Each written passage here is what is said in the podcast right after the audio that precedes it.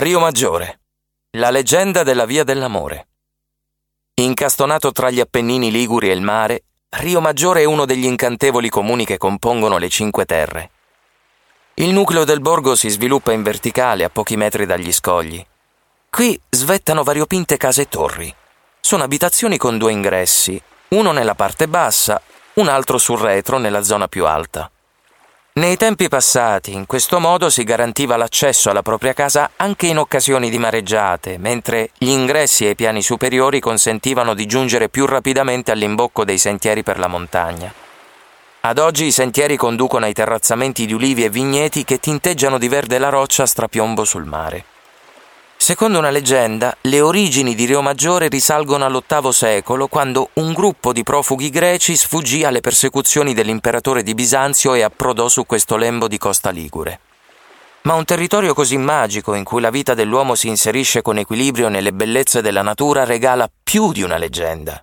La prima ha un'aria romantica, legata proprio alla cosiddetta Via dell'Amore, si tratta di un famoso sentiero scavato nella roccia che corre vicino alle onde del mare e congiunge Rio Maggiore a Manarola. Si racconta che un tempo un principe e una principessa si incontrarono ad una festa e si innamorarono al primo sguardo. I due abitavano in posti lontani ma decisero lo stesso di incamminarsi l'uno verso l'altro per incontrarsi di nuovo. Il cammino però si rivelò più lungo del previsto e quando il principe e la principessa riuscirono finalmente ad abbracciarsi, si accorsero di essere diventati molto vecchi.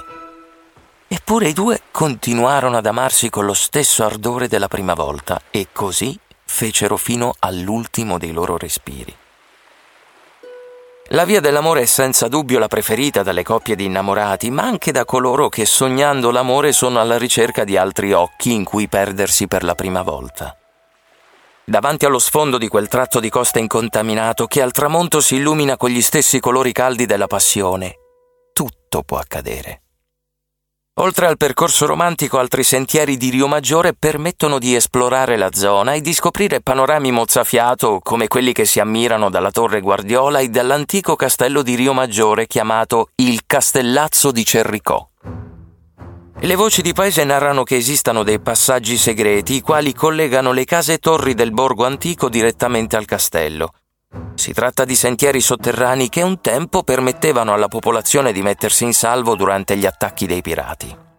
Un altro sentiero conduce invece al santuario di Montenero, il quale si affaccia sul mare da un'altezza di oltre 300 metri e da lassù diviene inevitabile contemplare la bellezza del creato. Dicono che gli stessi profughi fondatori di Rio Maggiore portarono dalla Grecia anche un dipinto della Madonna e che l'opera fu sotterrata lassù per nasconderla ai barbari. Un secolo dopo, quando il dipinto fu ritrovato in quell'esatto punto, sgorgò improvvisa una fonte e in quel punto fu eretto il santuario. In un luogo suggestivo come Rio Maggiore, immaginare storie è quasi inevitabile. Si cercano spiegazioni che siano in grado di spiegare la ricchezza del paesaggio e la presenza di quei moti dell'anima che un simile territorio è capace di suscitare. Un consiglio. Fatevi avvolgere da quella magica armonia e lasciate andare la fantasia.